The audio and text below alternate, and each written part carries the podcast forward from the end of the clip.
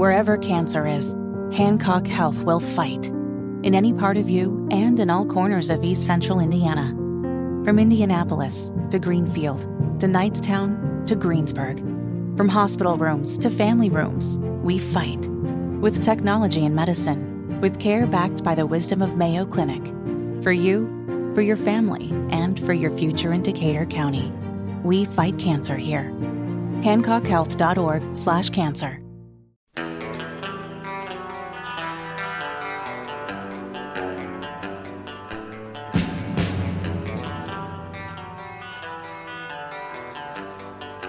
So I was discussing the, the debate stuff and some of the other uh, things about Chappelle, and I realized I, I didn't get to the popcorn moment, and that is that is just rude. And I have such a good one. Tony Katz, ninety three WIBC. Good morning. So better late than never. The popcorn moment. Let's go. Let's go. Let's go. Let's go. Let's go. Thank you, producer Jonathan. It's the story you need to hear to believe. Then grab your popcorn because there's more people are stopping their donations to these so-called elite universities because they're a bunch of bigots and it should get a lot of applause. No not the bigotry the pulling of the funding. It should get a lot of applause. Tremendous amount. Right there. One of those people is leon cooperman. I don't know leon cooperman from a hole in the wall. Chairman and ceo of omega advisors.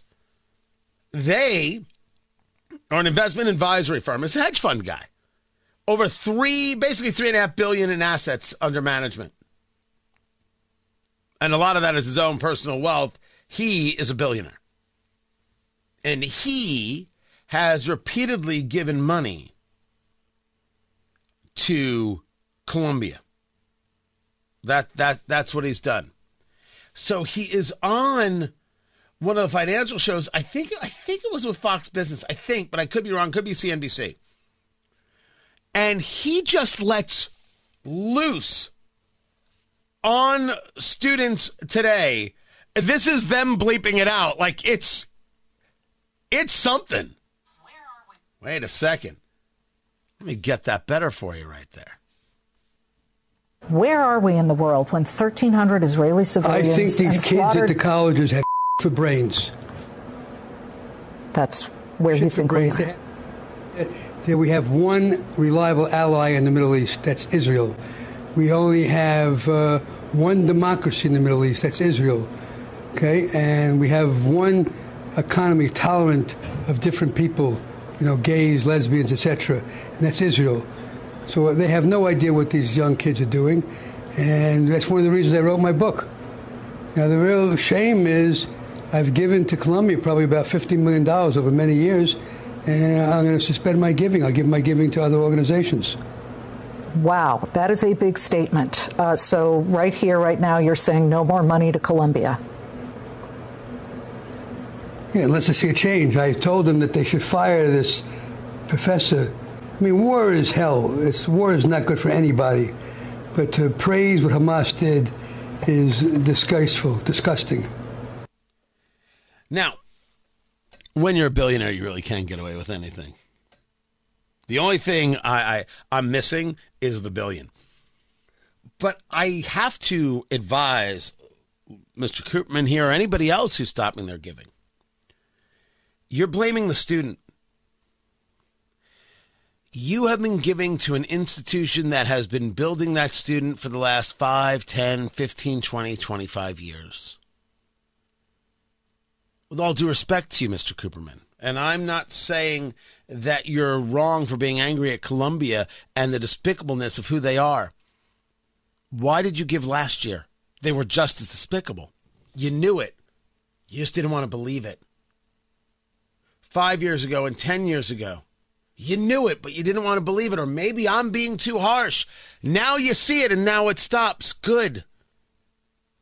But you're blaming the student with all due respect they signed something, uh, they've got to take responsibility for that.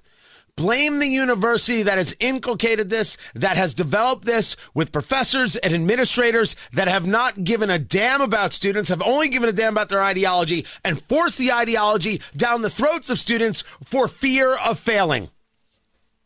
This is what these so called elite institutions have done.